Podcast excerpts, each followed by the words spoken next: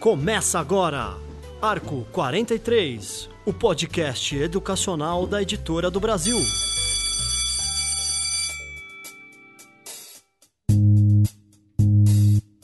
Olá, educadores! Começa agora o podcast educacional Arco 43. No programa de hoje a gente vai tentar debater um pouquinho a educação comigo aqui no programa. O Pedro Renato, professor Pedro Renato, muito boa tarde, obrigado pela presença. Olá, tudo bem? Vamos falar de educação por aqui. Isso aí.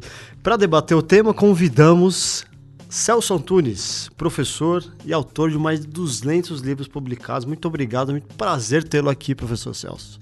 E para mim também é um prazer muito grande, até porque estou voltando para aquela que foi durante muitos anos a minha primeira e única editora. Que legal, muito obrigado. Conosco também, Miguel Thompson, muito obrigado pela presença. Ele que é diretor do Instituto Singularidades e também professor, obrigado pela presença. Obrigado pelo convite. A gente vai falar daquilo que a gente gosta tanto, que é a educação. Então eu fico super contente de estar aqui. Exatamente. Vamos começar falando de educação. Eu queria que, é, para a gente começar, os senhores, vocês três, né, já que são três professores aqui, é, dessem para nós um panorama da educação atual. Que pé está, professores? Bom, é, primeiro é preciso perguntar se é com referência ao Brasil ou num contexto. Não, Brasil, vamos Brasil. falar de Brasil. É. Bom, a maneira como eu vejo a educação no Brasil é, distancia muito da maneira como eu estudo e acompanho a educação como é feita naqueles países que são considerados verdadeiros modelos em termos de educação mundial.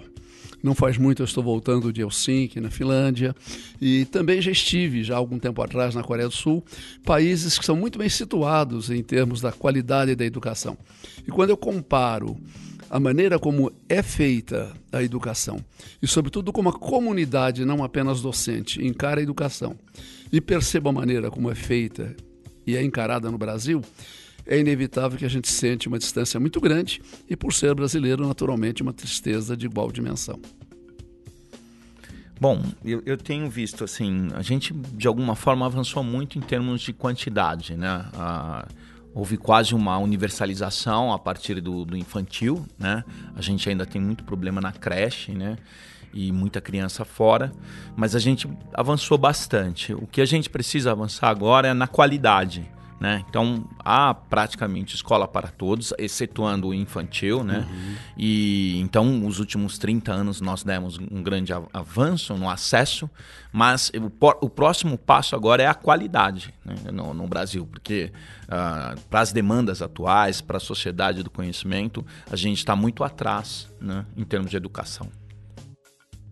É, pois é, eu também eu vejo com alguma preocupação, né, até a falta de prestígio hoje que a escola tem como instituição, né?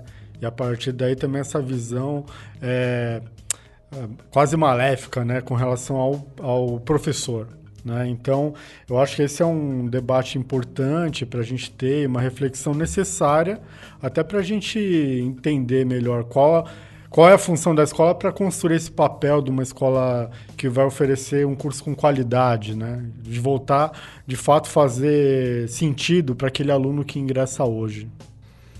Atualmente no Brasil, o professor ele, ele, ele caiu num, num, numa discussão ideológica, né? Ele foi está sendo culpado por discussão ideológica dentro da escola. Como é que a gente foi parar nisso, gente?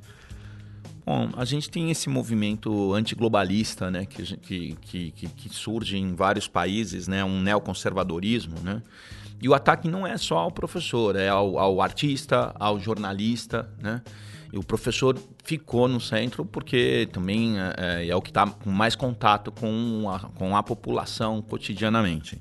Então essa é uma visão é, um pouco equivocada que a gente é, professa constantemente algum tipo de ideologia marxista, né? Evidente que todo mundo, de alguma forma, professa ideais políticos, né?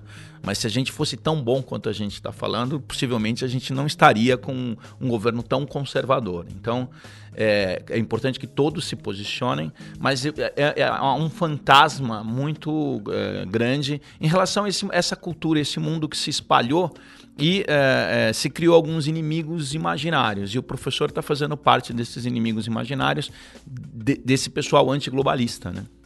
É isso mesmo, professor Celso? É, eu sinto exatamente isso e me preocupa muito, porque é, quando a gente percebe o conceito de educação em países bem mais desenvolvidos e muito bem situados em medidas internacionais como o PISA e compara como é concebida a educação no Brasil, é uma distância muito grande.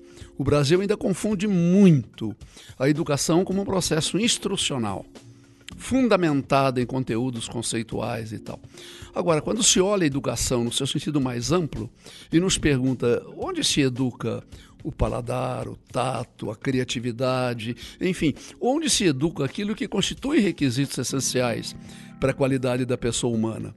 Seguramente não é na escola, seguramente não é institucionalizada. Então, nesse sentido, eu percebo essa distância muito grande e concordo inteiramente. Pedro, quer fazer alguma pergunta? Uma pergunta, claro. Várias, inclusive. Não, mas é interessante, eu acho que um ponto bom para a gente discutir é justamente é, que toda essa política né, que vem se construindo é, a respeito da educação, é, com esse viés ideológico, é, como vocês veem isso? Aliás, como que isso impacta na formação dos professores? É essencial. E apenas para usar uma comparação tanto quanto grosseira, mas bem, bem objetiva. Se nós olharmos de maneira geral um profissional de saúde, seja ele qual for, medicina, veterinária, odontologia, farmácia, não importa. Ele não está preparado para entrar no mercado de trabalho sem aquele período que se denomina residência, que é o transformar o aprender efetivamente no fazer. Agora, o que existe na educação brasileira, nos formados em educação, similar a isto? Um tal de estágio supervisionado, que é, na maior parte das vezes, uma falácia, uma ilusão. É? eu, eu mesmo, durante muitos anos, diretor de, de escolas, escolas particulares, é, recebia alunos, estudantes que pediam permissão para estagiar. É? E, e eu procurava colocá-los em sala de aula dos melhores professores. Mas eu tinha a perceber que eram melhores no quê? No conceito que ainda hoje se tem como melhor. Ah, ele sabe muito bem a história, ele conhece muito bem a geografia, ele sabe interpretar de uma maneira muito clara os fundamentos matemáticos. Mas se nós pensarmos na educação no sentido mais amplo, em que momento aquele professor estimula a criatividade, a iniciativa, desenvolve pontos de vista, enfim, forma efetivamente o espírito crítico. Então a distância, lamentavelmente, é bem grande. É, e é verdade assim que, que esse estágio que seria uma residência, né? Se a gente tivesse um professor como Celso Antunes nos ajudando nesse estágio, supervisionando, com certeza a, a nossa educação estaria muito lá na frente. Então, há um problema, de fato, dessa, dessa visão de, de formação prática do, do professor, com, com alguém sênior que o acompanhe dentro da escola, dentro da universidade, e sem uma visão crítica, a gente não consegue educar. Né? Então, essa é a minha preocupação, porque alguém que entra já sem prática, despreparado e ainda com medo de se posicionar é, evidentemente respeitando também as famílias e as crianças, porque a ideia não é fazer cabeça, mas é, é colocar situações para que os jovens por conta própria possam uh, chegar às suas ideias, né? Então a gente tem um problema grave pela prática que não tem uhum. e agora essa pressão para que a, nós não, não nos posicionemos e isso não existe, né? O é importante que a gente não, não seja um fazedor de cabeça, né? Mas que a gente estimule o pensar, né? A BNCC vem de alguma maneira uh, auxiliar nessa esse gap de formação? Eu sinto que o documento em si não é um documento imperfeito, não é um documento irreal. A mim me parece que talvez há uma distância muito grande entre os propósitos de quem o construiu ou daqueles que o construíram e a consciência do preparo daqueles a quem cabe a tarefa da leitura. Fazendo talvez um paralelo pouco exagerado, é como se estivéssemos diante de uma receita muito bem elaborada, muito bem construída, muito bem idealizada, mas uh, os cozinheiros queriam preparar aquela receita absolutamente não estão. É, não estão sendo capazes de interpretá-la, de compreendê-la. Então eu sinto essa distância. Né? Eu, eu, eu, tenho visto algumas indagações, interrogações que professores me fazem sobre a BNCC e eu percebo que eh, as perguntas que eles fazem estão embutidas no texto, mas ele não está suficientemente preparado para compreendê-lo em sua plenitude. Então, me parece um, um documento erudito, mas erudito demais em relação à classe a quem ele se destina. É, então, é, eu, eu concordo com o professor. Eu acho importante a base que, que estabeleçam direitos mínimos do, do, do, aprendiz, do brasileirinho, né, do nosso brasileiro. Mas é, é, são é documentos muito grandes, né? E, e, o, e, o, que eu sinto falta um pouco, professor, é, é, um, é um, pouco da história de, por que vem isso, né? Quais são as influências? São influências liberais, históricas? Uhum. O que está por trás e para onde aponta, né? Então, é um conjunto das competências, um conjunto de orientações às áreas que são bem feitas, mas trazem ideias que são complexas, porque nós não sabemos trabalhar com competências ainda. A interdisciplinaridade é uma discussão que a gente tem feito há muitos anos, formação integral. Então, é tudo muito bacaninha. Mas chega lá na, na ponta do professor que ainda tem, é, ainda tem problemas, às vezes, de leitura, né? É, a interpretar isso é muito complicado. Eu, eu gosto da ideia de uma base, essa base é a base possível, mas a gente vai ter que discutir muito nos próximos anos para aprimorar aprimorá-la né? e para a implementação de fato por todo o Brasil. Vocês acham que, então, esse documento, né, a base, ela já poderia ser o, o pilar da formação dos professores hoje? Ou ainda carece uma discussão sobre o documento e como isso vai ser implementado nas escolas, né? considerando as diferencialidades? É um documento para lastrear a formação efetiva do professor é imprescindível. Seja ele qual for, tenha o nome que tiver, provenha de qual origem possa provir, ele é imprescindível.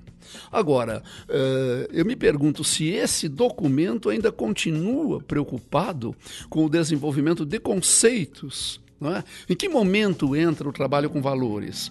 Ou será que não cabe à escola trabalhar a dignidade, a empatia, a honra? Uh, em que momento ele trabalha a criatividade? Ou será que não faz parte da escola despertar a criatividade e aquilo que caracteriza fundamentalmente a ideia de cultura? Então, nesse sentido, eu percebo que há um, uma distância entre o que se idealiza e aquilo que seria pragmático de uma educação de qualidade.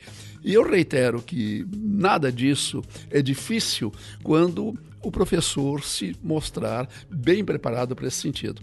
Agora, enquanto o professor for um portador de conteúdos conceituais explícitos daquela disciplina, como já era 30, 40 anos atrás, e achar que a sua função única é essa, nós continuamos caminhando sem mudar de lugar.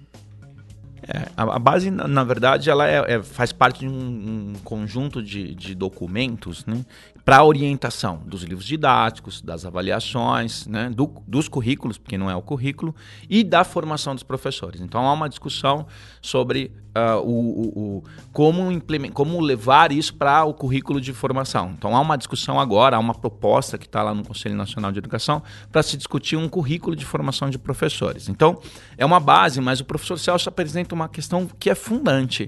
Os meninos não precisam mais de informação, porque esse conjunto de de informações, ele flui. Agora, o professor tem que saber fazer a curadoria, é, levantar questões, problemas, e as questões é, éticas e morais são fundamentais no mundo atual. Né? Então, é, a BNCC ela tem que servir como base para a formação do professor, mas não pode ser um conjunto de conceitos né? e, e que não, não ataca questões básicas, que são as práticas e, a, e as experiências e os valores. Né? O professor está super certo. Mas para os senhores, a gente pode partir dela? A BNCC pode ser o começo? Ah, sim, eu sim, acho que sim. Sem é, dúvida. É, é, o documento que está aí e, e, foi bem discutido. Tem muitos, é, mas eu, eu, eu, entendo que sim. Que, que ajustes vão acontecer sim. no meio do caminho, né? Isso. O Na que a prática. gente não pode ser chita, porque às vezes fala, ah, não, não pode. Tem que criticar, porque é assim que a gente cresce. Mas não pode negar. É, é um documento que está aí, que foi discutido do MEC, com, com a população, com o Conselho Nacional de Educação seguir uma linha bem bonitinha, o terceiro setor, as editoras. Agora, é, onde não está bom? Né? Porque a gente tem que imaginar a, a educação como um processo civilizatório, uhum. são 20, 30 anos. Então, em 20, 30 anos, esse documento vai ficar cada vez melhor. Mas eu entendo que é importante partir dele. Né? É isso mesmo. É isso mesmo. Eu, eu, sinto de uma maneira muito amarga, como brasileiro, como educador, é, a referência que existe entre o instrutor e entre o educador. É, chamar como profissionais de igual função o professor e o educador e encontrar que essas palavras são sinônimas é se colocar muito distante de uma realidade. Qual que é a diferença, professor Celso? Eu diria que o instrutor ele é uma pessoa encarregada de dar conhecimento àquilo que constitui a realidade momentânea. O instante momentâneo, uma compreensão e uma inserção no mundo para que aquela criança possa não apenas ter mais, mas ser mais, como preconiza a Unesco. Agora, o educador, ele tem que compreender que empatia, honestidade, integridade, bondade não são atributos acidentais à criatura humana, mas como algo que decorre do seu processo formativo. Enquanto nós mantermos aquele foco de que ele foi capaz de compreender que o B mais A é Bá representou um passo significativo, representa estar esquecendo aquilo que é essencial na formação. Será que aqueles alunos que são contemplados com os seus diplomas, não importa se no final do ensino fundamental, do ensino médio, até do ensino superior, são realmente educadores naquele sentido pleno em que a palavra existe? Ou apenas é um sinônimo? Professor igual educador, educador igual professor. É esse o passo que eu creio que um documento precisa pensar para começar a desenvolver os caminhos para percorrê-lo. É que tudo tem um início, né? E talvez a BNCC seja esse início. Né? É uma preocupação é que não seja é a questão da técnica, né? Que uhum. seja só um elemento técnico. Essa é a preocupação. É, é um elemento ético, de vínculo, né? Então, o educador tem esse vínculo de, de, transformação, de contribuir com a transformação do indivíduo. Enquanto que o, que o técnico é de transmissão de uma técnica, de um, de um hall de conhecimentos. Né? Então, é uma preocupação que eu tenho tido muito, que eu acho que, que as pessoas estão falando muito da questão técnica, acham que é só isso, que um professor precisa dominar a didática, ele precisa de muito mais. É, para que ele seja um educador, ele precisa de vínculo, vínculo com o ser humano. Né? Então, a base é muito importante para essa questão, traz essa formação integral, mas ainda não, ficou muito bom essa ideia, ainda não está tão bom. As 10 competências iniciais não estão tão bem diluídas nas áreas, né? E isso é um, é um desafio que a gente tem para os próximos anos. Vocês que lidam com, com formação de professores é, diariamente, o trabalho de vocês, é, quais são os principais desafios que vocês veem hoje que assim, a gente tem que estancar nos próximos dois, três anos, assim, rapidamente? O primeiro desafio é poder distinguir que o papel do professor, seja qual for o nível para o qual ele dirige a sua palavra, tem que ter, ao mesmo tempo, um caráter instrucional e, portanto, um posicionamento daquela criança em relação ao mundo que ele vive. Mas não abdicar em nenhum momento, até porque isso envolve estratégias diferentes e procedimentos diferentes, a formação do caráter, a consciência de valores e até já caminhando por uma linha um pouco mais utópica, porque já, já é um pouco mais distante do que se vê no Brasil. Mas uh, o paladar, o tato, a audição não são ampliáveis? Não são estimuláveis? Ou será que aquele regente que ouve uma orquestra ouve com aquela mesma qualidade com que um indivíduo que apenas tem a condição biológica de ouvir? Então são esses passos que realmente ainda têm que ser mais esclarecidos e que entra crucialmente na capacitação do professor nove em cada dez professores, sendo bastante otimistas, pensam: bom, concluí o meu curso, eu já tenho o domínio da matemática necessário para ensiná-la. Não se pode negligenciar a importância das disciplinas curriculares. Mas será que só isso realmente forma o cidadão, forma a pessoa, constrói o amanhã? É aí que eu percebo que algumas coisas têm que ser percorridas realmente. A, gente, eu, a minha preocupação hoje com a formação inicial é que, é, até nos anos 70, por conta da expansão da escola pública, é, abriram-se muitas faculdades, das mais variadas. Então, é, para que uh, suprisse a demanda de professor, se foi se abrindo licenciaturas e licenciaturas e sem, sem um, um, um rigor, né? um rigor é, é, da, da profissão. Então, um bom, professor, um bom professor precisa, evidentemente, dominar o seu conteúdo core, né? muito importante. Ele tem que ter domínios de didática, ele tem que ter uma cultura geral muito importante, muito grande. Né? Ele tem que ter, eh, saber dominar contextos e fazer transferências de situações, problemas para contexto. É, tem que ter empatia, né? tem que olhar para. Então, eu, se eu fizer uma lista aqui, é, é, é, muito mais complexo do que mandar o homem para a lua. Né? claro. Então, é, é, primeiro a gente tem que entender que talvez seja uma das é, é, funções sociais mais complexas da, da, da, sociedade contemporâneas, né, professor? Apenas um, um adendo que justifica plenamente. Eu, eu, estava com a minha esposa em Helsinki, é, na Finlândia, um, um restaurante comum, usual, e no contexto daquele ambiente, de repente, um aplauso. E aquilo nos deixou surpresos, não é? se perguntando o que poderia ser. E quando mais tarde o garçom veio trazer a conta, e lá nenhum garçom é apenas bilíngue. Portanto, por maior que sejam as nossas deficiências em poder se fazer comunicar, ele é capaz de se comunicar em algumas das línguas que naturalmente alcançam aquela que a gente domina melhor. E, e aí a minha pergunta surgiu: mas vocês aplaudem eh, médicos, engenheiros, arquitetos, advogados, cientistas? Disse, não, claro que não, mas um professor é o professor. E percebendo que aquela resposta não alcançava o objetivo, né, e percebendo que havia uma certa angústia, ele disse: Olha, se me permitem apenas alguns momentos, não é o garçom, porque ele tinha outras responsabilidades, mas o senhor percebe que é estrangeiro. O senhor não sabe que esse país foi ocupado pela Alemanha e que nós éramos obrigados a falar o alemão e quando dele nos libertamos, ocupado pela Rússia, éramos obrigados a falar o russo. Agora, quando nós nos libertamos, a nossa língua voltou. E hoje nós falamos a nossa língua. Agora, com todo respeito, não é porque temos arquitetos, engenheiros, advogados, mas porque essa terra tem professores. Então, naquele instante, ele justificava aquele aplauso não ao indivíduo que realmente representava, mas aquela função que ele se desenvolvia. E, e, hoje você vê que muitas vezes o professor, e com justa razão, reivindica ter uma acolhida similar a profissionais de uma outras áreas. Né? Porque a valorização social da medicina, da veterinária, da odontologia, da farmácia, e não só na área de saúde, é muito maior do que a valorização do professor. E tudo isso passa naturalmente por esses degraus e por esses caminhos. Perfeito. E hoje a universidade ela forma professores? Eu prefiro dizer. não, essa pergunta sempre é polêmica. É, não, tem que, tem que, ela tem que existir. É, eu, eu, pelo que eu tenho acompanhado, e não tenho acompanhado pouco, eu não percebo nenhuma diferença significativa entre a minha formação como professor, isso se deu há bem mais de 30 anos atrás, e aquela que é feita hoje.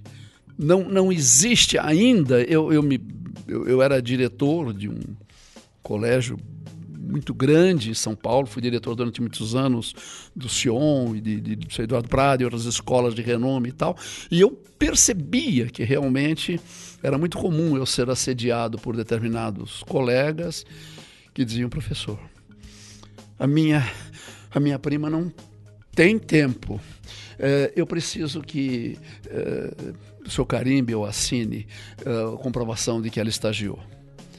Eu diria, eu não posso fazer isso. Agora, se ela quiser estagiar e encontrar o tempo, ela virá à minha escola, eu mostrarei alguns professores que são mais do que instrutores e eu creio que ela poderá estagiar. Agora, assinar o papel não é uma questão de antipatia pessoal, é consciência de que, desta maneira, ela não estará se fazendo uma verdadeira professora como precisamos, como o país precisa. É, o que eu sinto é que a universidade pública ela tem um viés muito da pesquisa, né? Ela, ela, ela prepara, ela está vivendo uma crise, né? Também é, do descrédito, uma crise de paradigma. Será que a universidade está conseguindo entregar para a sociedade o que ela precisa? Ou são uh, as startups, são os meninos que abandonam e vão fazer lá nos, nas suas oficinas, né? Esse, esse mito também da, da, de que a universidade não é importante. Ela é, ela é importante e ela está se revendo. Acho que essa crise toda que a gente vai viver muitos anos vai fazer com que ela perceba que também tem que formar os professores. Então, há algumas discussões interessantes né, no âmbito de algumas federais, a própria USP, o Conselho Estadual de Educação de São Paulo fez uma pressão enorme eh, nas, na, na Unicamp, na Unesp, na USP, para que o estágio fosse de fato verdadeiro. Né? Então, a gente tem um movimento interessante, só que a maior parte dos professores no Brasil, acho que quase 80%, vem das universidades privadas, das faculdades privadas. E, e, a, e a, a, nossa preocupação é que isso virou um negócio. Há muitos investidores internacionais em grandes grupos e o olho é na planilha. Então a, a crítica tem que ser feita para os dois lados: para a universidade, que tem uma visão de pesquisadora, e para a privada, que tem uma visão de business. E, e o Brasil tem que assumir, a, a, a, gente tem que ter uma estratégia, uma visão de nação, que a, a principal é, é, função de uma sociedade é do educador. Então eu sinto que a universidade está em crise, a pública, a privada tem essa visão de business e a gente vai ter que agir como sociedade para mudar essas questões. Né? As políticas públicas poderiam ajudar se a gente tivesse? Ah, eu, eu acho que sim. Eu acho que a gente tem um livro que saiu agora, acho que são 40 anos de educação pública, né? Um, que é uma entrevista do Antônio Góes com ministros. E você lê, você vê que tem um avanço. Eu acho que o governo atual quebrou esse avanço, ele está perdido em relação à educação, mas a gente ah, tem muitas políticas. A gente teve a LDB, teve a Constituição, né? depois a LDB, depois o, o, as diretrizes, PNE, né? O, o, a base. Então, quando a gente começa a olhar é, de maneira. como se fosse um filme, não uma fotografia você percebe que há, há uma movimentação em relação à educação. Né? A gente não conseguiu ainda na prática muitas coisas, mas acho que passado esse pesadelo Sim. que a gente está vivendo, que sinceramente eu acho um pesadelo, a gente vai conseguir retomar, porque é, o extrativismo não dá, não está dando mais conta. É o que está acontecendo com a, com, com a Vale, que a gente está vendo com a crise das commodities da China, não dá mais para extrair da natureza. Né? E o Brasil tem um exemplo muito legal de quando a educação e a tecnologia trabalhou junto, que é a Embrapa olha o que, que fez na nação em, em, termos de potencial. Eu acho que a gente precisava criar políticas públicas que gerassem uma embrapa da educação. Perfeito. Sem dúvida, sem dúvida nenhuma, não há o que acrescentar. É, a distância é muito grande, mas o caminho não é impercorrível. Não é uma questão de uma genética cultural, não é uma questão biológica. Não é karma, né, professor? Não, não é um karma, exatamente. Então, é, é, os caminhos são absolutamente visíveis, né? apenas tratar de segui-los. Mesmo, mesmo quando se acompanha a educação e se tira como paradigma aqueles países que estão no topo da qualidade mundial da educação. Mas, lamentavelmente, a gente é obrigado a reconhecer, de maneira geral, a educação no Chile, no Uruguai, que eu conheço de uma maneira um pouco mais profunda do que os países latino-americanos, é superior, pelo menos quanto ao pensamento e às iniciativas, do que a forma de se pensar a educação brasileira. O que esses países fazem, professor, que a gente não faz ainda? Olha, durante muito tempo se alegou que o alto crescimento vegetativo e que, portanto, a demanda de crianças que precisavam de escola fazia com que o apelo à qualidade ficasse submetido a um apelo à quantidade. Mas, uh, seguramente, esse quadro mudou. Hoje a taxa de natalidade desceu a níveis muito semelhantes, se não até semelhantes a, a, a países mais desenvolvidos. O processo migratório eh, a migração urbana para as grandes cidades, que também foi brutal durante uma época e que tirava indivíduos da área mais, mais deprimida do, do, dos sertões para a tentativa de chegar a São Paulo e que, portanto, encontrava na, no filho daqueles, daqueles migrantes pessoas que tinham uma dificuldade muito grande a superar, até na comunicação oral que tinham. É? Isso tudo são situações que mudaram. O país já não apresenta mais esse quadro. Então, eu acho que se um olhar com firmeza, acompanhado de documentos que possam orientar e também fiscalizar, eh, pode representar uma solução, se não a curto prazo, mas pelo menos a médio prazo. É, eu acho que o Chile fez uma opção liberal pela educação e, e, e tem uma questão do liberalismo muito interessante. É, a questão é que todos têm que ser igual na partida, não na chegada. Certo. Então a educação para igualar as pessoas é fundamental. Isso já vem desde, o, desde o Adam Smith já falava isso. Então, o Chile fez essa opção liberal, partiu do pressuposto que era necessário educar a todos para que, é, até por essa visão liberal, que eles pudessem gerar muito conhecimento, né?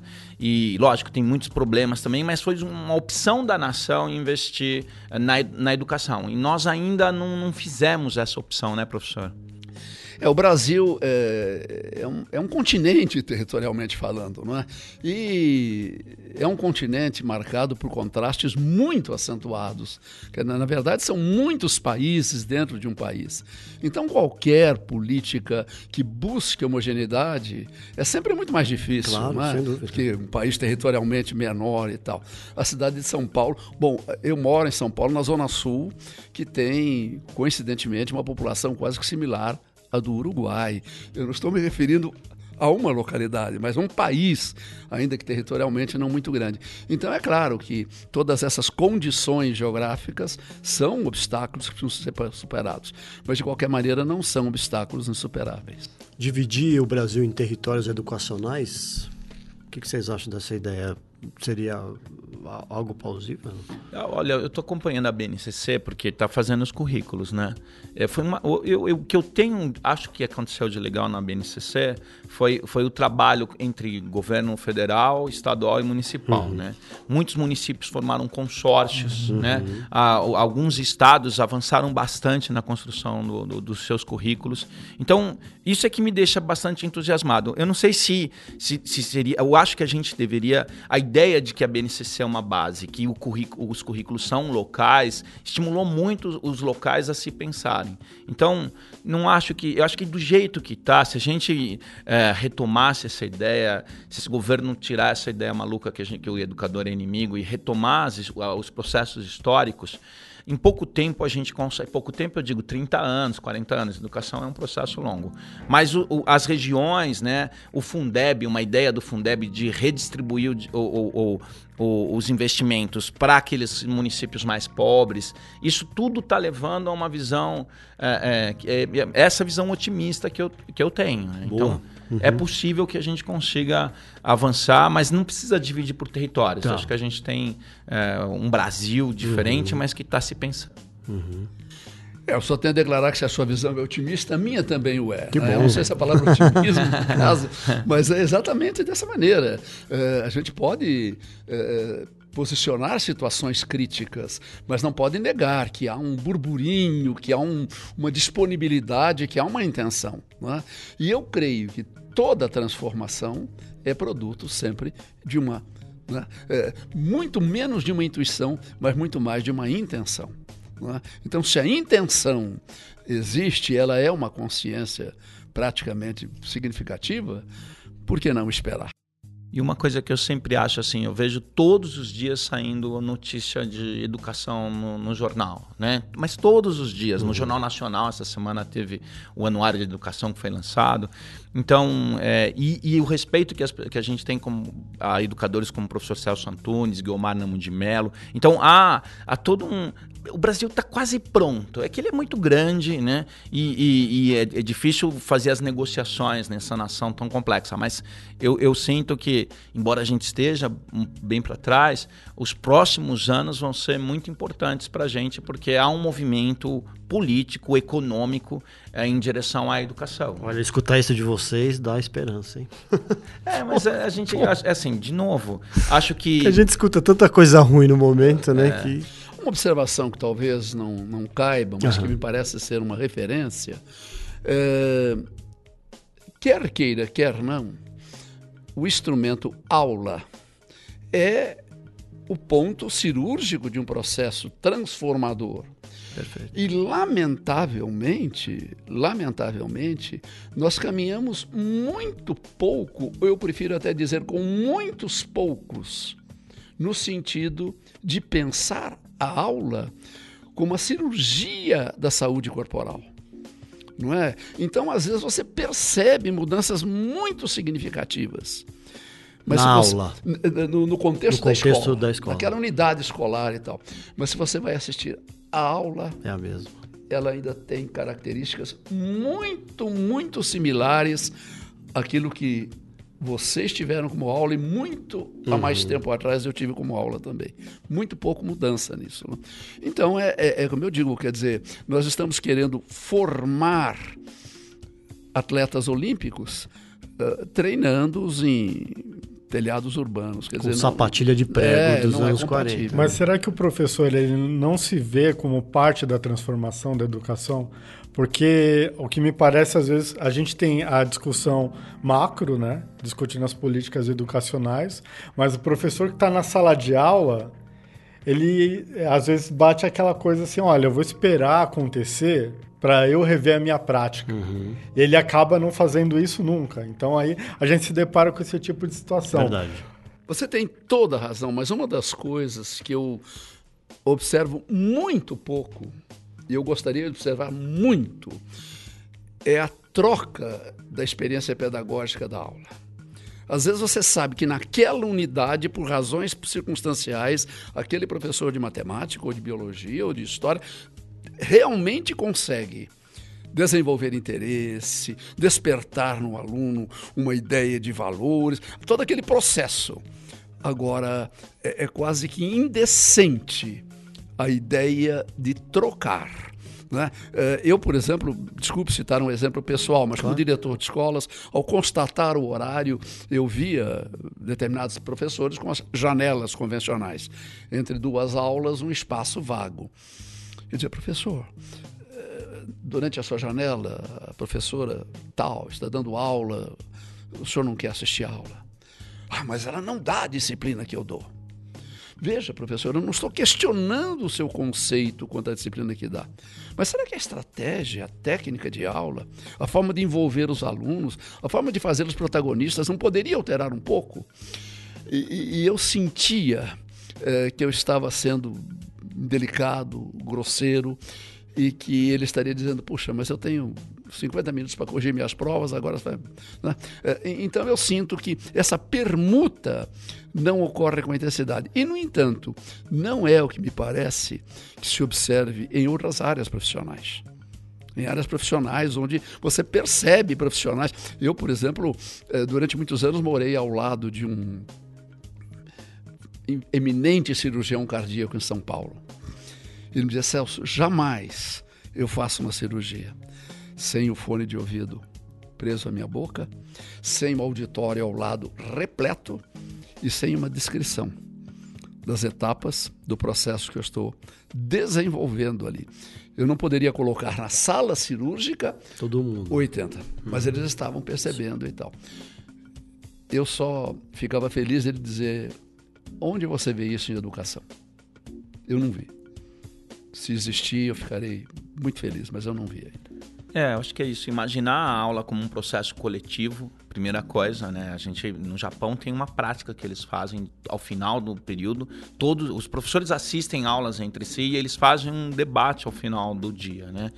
Mas o que eu sinto também é que o professor, ele até por questões de formação, ele foi perdendo o protagonismo e a autoestima dele. Então ele fecha a porta porque ele é inseguro, uhum. né? Então ele ele e a gente foi perdendo esse espaço em vários fóruns. Hoje você vai ver educação, um debate, um congresso, um, várias, tem vários eventos. Quem abre é um economista, é um, é um, é um é, empresário que vai falar sobre educação, é um jovem que vem da McKinsey, da consultoria uhum. McKinsey e, e, nunca deu aula e leu algum norte-americano e vem falar.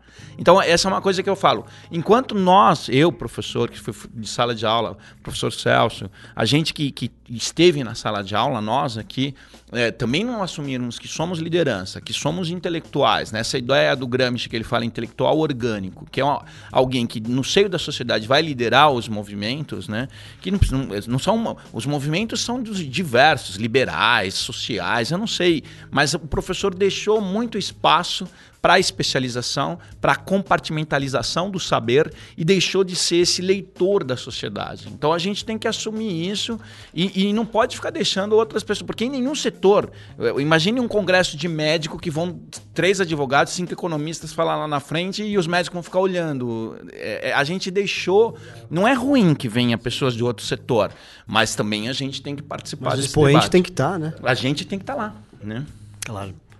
De que maneira que o salário pago hoje ao professor influencia na, na, na formação dele?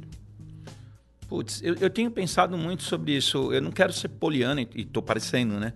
Mas é, eu, tenho, eu, eu, tenho filhas que estudaram em escolas privadas e hoje são professoras. E tem muitos amigos é, é que foram fazer publicidade, administração. E elas hoje elas ganham uma remuneração, sei lá, dois mil reais como auxiliar de classe, por exemplo. E os amigos estão ganhando 900 reais para trabalhar naquela super agência de publicidade, trabalham 14 horas por dia. Comecem a reparar como os jovens de muitos setores estão é, é, assim, vivendo em subempregos. Uhum. E eu sinto que com a municipalização, pós-constituição, mesmo no setor público, há muitos municípios que no começo da carreira, no começo da carreira, eh, têm oferecido uma remuneração razoável para os jovens. Eu acho que há dois fatores importantes. É, não, não tem aparecido muitos concursos, né? E, e, isso é um problema, porque o jovem formado, professor formado, acaba não conseguindo, mas há muita, há, há boas remunerações, inclusive com o Fundeb. Eu digo boas, assim, no contexto atual do empobrecimento da nação, acho que ainda há um imaginário ruim sobre remuneração de professor. Né? Eu trabalhei em projetos da, é, da Unesco e conversei com muitos lugares, os professores, de uma forma geral, têm uma vida digna. Né? E então a, a, sociedade precisa também começar a mudar. A gente tem que remunerar mais, é evidente que sim, mas não acho que a gente seja assim uh, uh, homeless, né? A gente não está tão perdido. E quando você começa agora a comparar, é porque as outras profissões também baixaram muito, mas tem muito jovem de outras profissões que não está conseguindo ocupação e as remunerações são baixíssimas, né? Então, primeiro isso. Lógico, a gente precisa melhorar a remuneração, sim, mas eu gostaria muito que a sociedade começasse a perceber que não é tão ruim quanto parece. Não sei o que o senhor acha. Né? Não, eu concordo inteiramente. Inclusive, eu, eu aponto um dado. Eu, eu fui durante muitos anos é, diretor do Sion que era uma escola, acredito que ainda seja, é, de muita respeitatividade, até pela, pelo tipo de aluno que tem. Né? A quantidade de profissionais liberais, pais de alunos ou tios ou parentes, que vinham solicitar oportunidade de ministrar aula quando possível, não era em função do salário aula que era oferecido. Pelo contrário, quando vinham já sabiam qual era o salário aula, mas não era por ele. E, e teve um caso particular que me impressionou demais, porque eu recebi do departamento pessoal a crítica de que um determinado professor era professor porque ministrava aulas, mas na verdade não era formado em professor. Não estava descontando o seu olerite e que aquilo estava criando alguma dificuldade burocrática. Quando eu conversei com ele, ele disse: Ai meu Deus, eu adoro tanto o que eu faço que eu até esqueço de passar. Pode deixar que eu vou passar lá para receber. Quer dizer, é claro, é uma exceção, é um caso Sim, particular, claro. mas não é tanto o fator financeiro. Eu creio que ser um professor seduz muitos profissionais que não o são e que compreende todas as dificuldades e tal. Porque, enfim, você está trabalhando com o amanhã, você está trabalhando, não é, não, não é o imediatismo uh, daquela, da, daquela fratura que você resolveu, não é o imediatismo daquela torre que precisa ser demolida, mas é a construção de pessoas. E isso desperta fascínios muito grandes e há muitos idealistas. O que a gente escuta muito de professor é que, claro, tem o, a a escolha da profissão é uma, é uma questão ideológica deles e, e realmente o, o, fator remuneração não é o mais importante, mas que eles precisam né, de uma remuneração digna para serem professores, que muitos não são só professores. Né? Eles são professores e mais alguma coisa. Eu acho que o que está acontecendo também é que não é só a, a remuneração. Então, a gente evidentemente não tem a maior remuneração do mundo, mas não acho que seja, a não ser alguns municípios muito pobres, e essa discussão do Fundeb é fundamental para isso.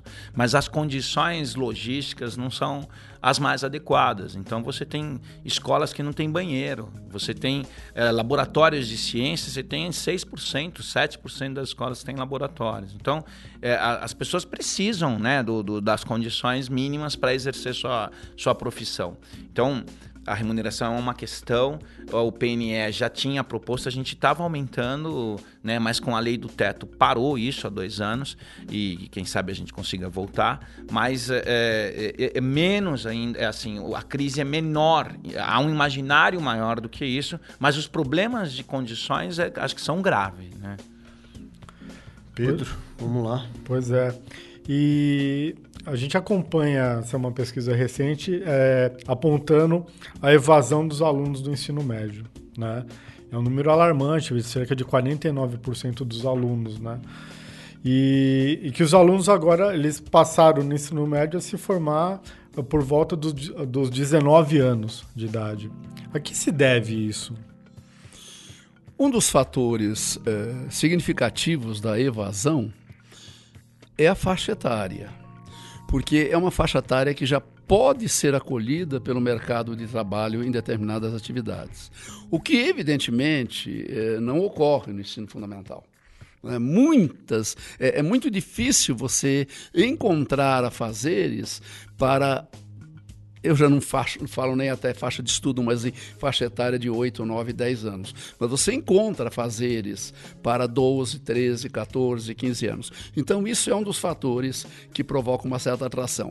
Mas também creio que tem um peso muito significativo eh, a questão cultural grande parte desses, eh, desses adolescentes que hoje estão se evadindo da escola eh, moram em famílias que não frequentaram esse mesmo padrão de escola. Né? E, e, que de repente percebem, poxa, esse garoto já está com 14, 15 anos, ele poderia trazer alguma atividade a mais, vai perder tempo naquela escolaridade. Poucos têm aquela visão mais ampla. É um paradoxo, é uma inversão.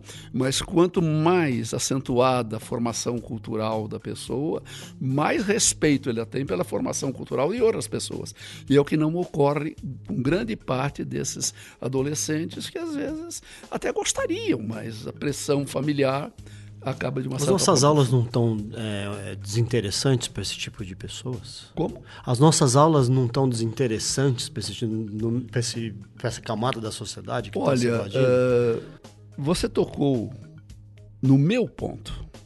No meu ponto. Eu creio que uh, poucas vezes eu disse isso publicamente, mas por acaso uh, há algo que eu tenho estudado muito muito mais do que outros aspectos, é esse fenômeno chamado aula.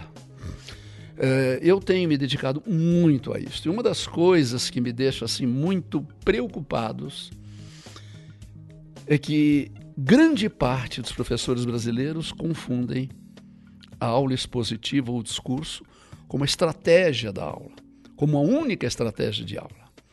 Ele não questiona se aquele tipo de aula está levando aquele aluno a um protagonismo, se ele está desenvolvendo naquele tipo de aula os saberes em diferentes linguagens, se aquela aula está trabalhando naquela criança as chamadas habilidades operatórias, analisar, sintetizar, argumentar. Não, ele está uh, simplesmente preocupado em transmitir aquele conteúdo naquele espaço de tempo.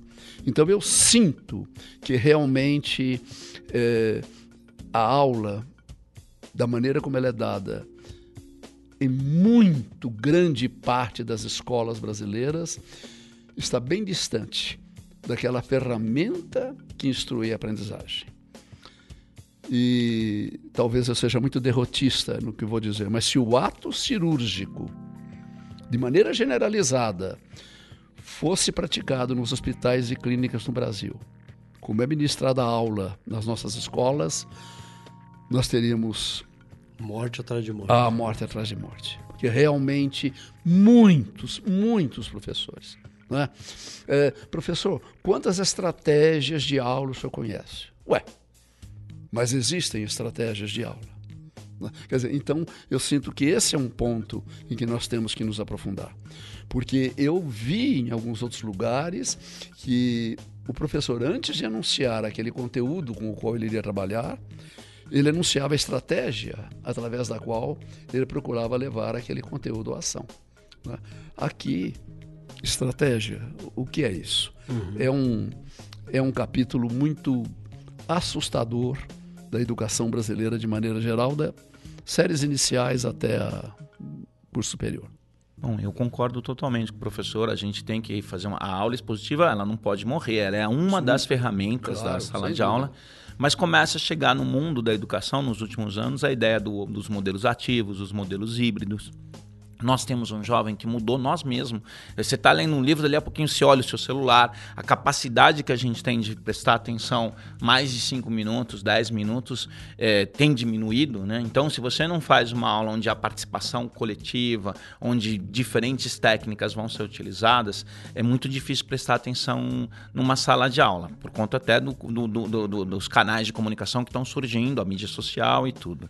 Acho que a gente tem um fenômeno no Brasil do, do neném, né? São uns 13 milhões de, de meninos, né? E a grande boa parte desses 60, 65% são mulheres, porque o Brasil é um, um país machista, é uma, uma nação machista, né? A, a, muitas vezes a menina tem que tomar conta do seu do, do, do, filho ou tem que tomar conta do irmão menor. Então a evasão ela é decorrente, acho, dessa questão de uma aula ser pouco interessante associada a fatores sistêmicos, né? De da pobreza, né? da falta de a gente está com 14 milhões de desempregados. A gente tem uma crise danada, né?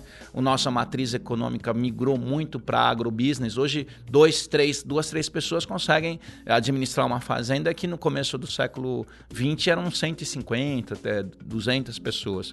E, e a quarta revolução industrial está trazendo uh, uma novidade aí que tudo pode ser uh, transformado em regrinhas, em algoritmos. O aluno chega na sala de aula, é um professor dando uma aula expositiva, né? Num mundo onde o meu celular está conversando com você agora, né? Então, acho que falta significatividade, acho, acho, acho que o, há uma pobreza grande nessa nação. Uh, os novos meios exigem novas formas de decodificar e de aplicar a aula. E, e, e é uma desesperança. A gente que é super esperançoso está assim, tá falando de novo essa crise desse Brasil. Motivos não faltam, né, para as pessoas abandonarem Eu até faço uma, uma pequena brincadeira. Uhum. Né? Eu costumo dizer que sempre quando uma obra em qualquer contexto em que a palavra obra venha a se surgir, eh, mereça referências, eh, ela é digna de uma placa. Né? Isso acontece em vários setores. E que, portanto, dentro da escola, placa deve ser usada no, no sentido de um acróstico. Uma grande aula, seja qual for o nível, portanto, deve ter algo que comece com P, L, A, C, A. É, sem querer dar relevância maior a uma para a outra, mas eu diria, não há uma verdadeira aula sem um efetivo protagonismo. É o P. Uhum. O aluno tem que ser protagonista. Porque ser espectador durante 50 minutos dói. Cansa. Mas ser espectadores durante três horas, quatro horas, dói terrivelmente. Uhum. Então, protagonismo. Uma verdadeira aula, seja qual for a disciplina, o nível, tem que explorar linguagens diferentes.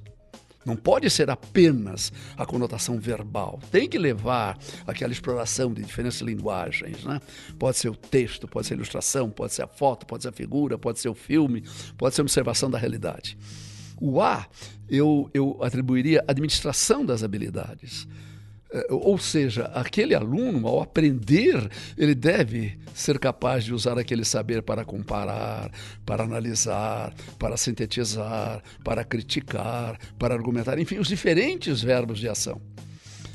E, e, e se você observar a frequência maior das escolas brasileiras, aquele professor que apresentar um tema para a prova e dividir as filas, compare, analise, sintetize, critique, provavelmente seus alunos não irão conseguir perceber aquele verbo de ação que é significativo. O C da palavra seria a verdadeira construção, que muitas vezes expressa naquele aluno que nos diz: Olha, professor, falar do seu jeito eu não sei, mas eu sei que eu sei. Então ele construiu, né? e finalmente o A final, né? naquela autoavaliação, aquele sentido de dizer: Eu aprendi, a transformar o saber em fazer. Eu sei realmente.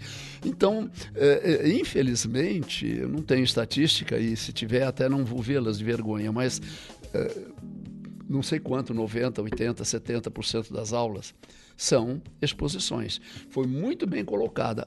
Uma delas é muito cansativa.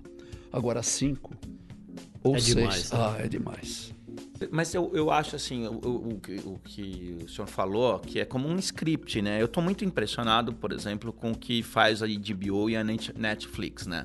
Que a gente, eles escrevem, eles fazem scripts super bem feitos. A gente faz maratonas no final de semana, seis, sete horas, vendo um seriado, né? E, e ali tem muita ciência de linguagens, de, de, de script, é, tudo muito bem pensado. E a aula deveria ser esse modelo que o professor falou. Pensar. É, primeiro que eu acho que 50 minutos já não dá mais. Né? Assim, se a gente pudesse jogar os problemas para os meninos, você aquece em 20, 30 minutos. Quando você vai começar a trabalhar, bem, deu sinal.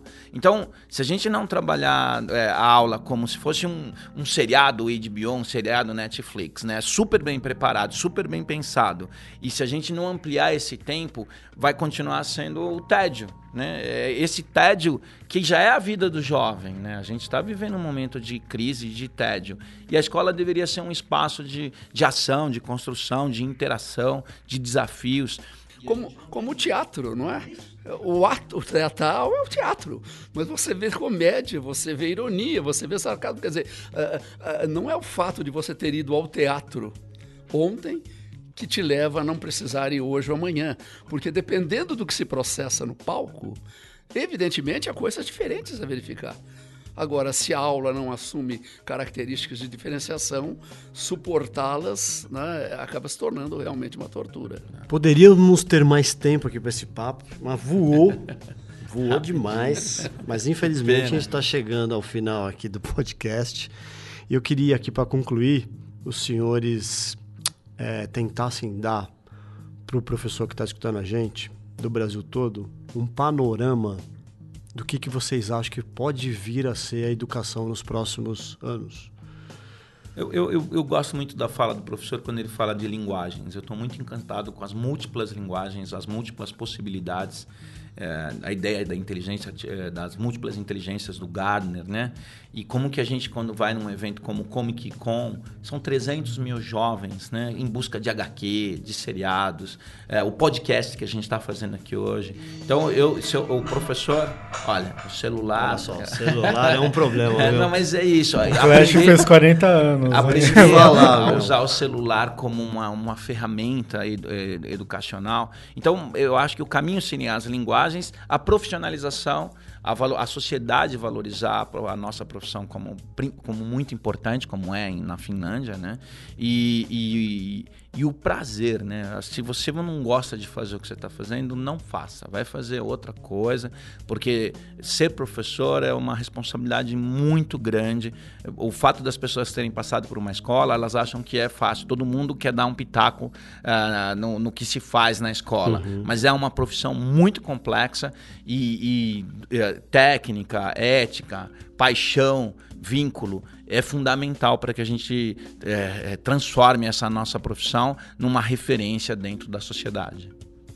Professor Celso. Eu concordo inteiramente, eu sintetizo com a convicção de que um dia ainda é, você possa pensar que não saberá como será o futuro do seu país, mas que acreditará que ele será da maneira como os educadores o fizerem. Maravilha, gente. Quero agradecer muito a presença do Miguel Thompson aqui. Muito obrigado, Miguel. Muito obrigado, professor Celso Antunes. Muito obrigado, Pedro Reinato, mais uma vez. É... E estamos chegando ao fim e tá aí uma, uma mensagem de otimismo aí pro professor e fé na educação, né, gente? Que é, é o que é o que todos nós esperamos. O podcast Arco 43 é uma iniciativa da Editora do Brasil. Obrigado a todos e até o próximo programa. Você ouviu Arco 43, o seu podcast educacional, uma iniciativa da Editora do Brasil. Nosso compromisso com a educação brasileira começa pelo nome. Acompanhe nossas redes sociais: facebook.com/editora do Brasil youtube.com barra Editora do Brasil e o Instagram, arroba Editora do Brasil, underline oficial.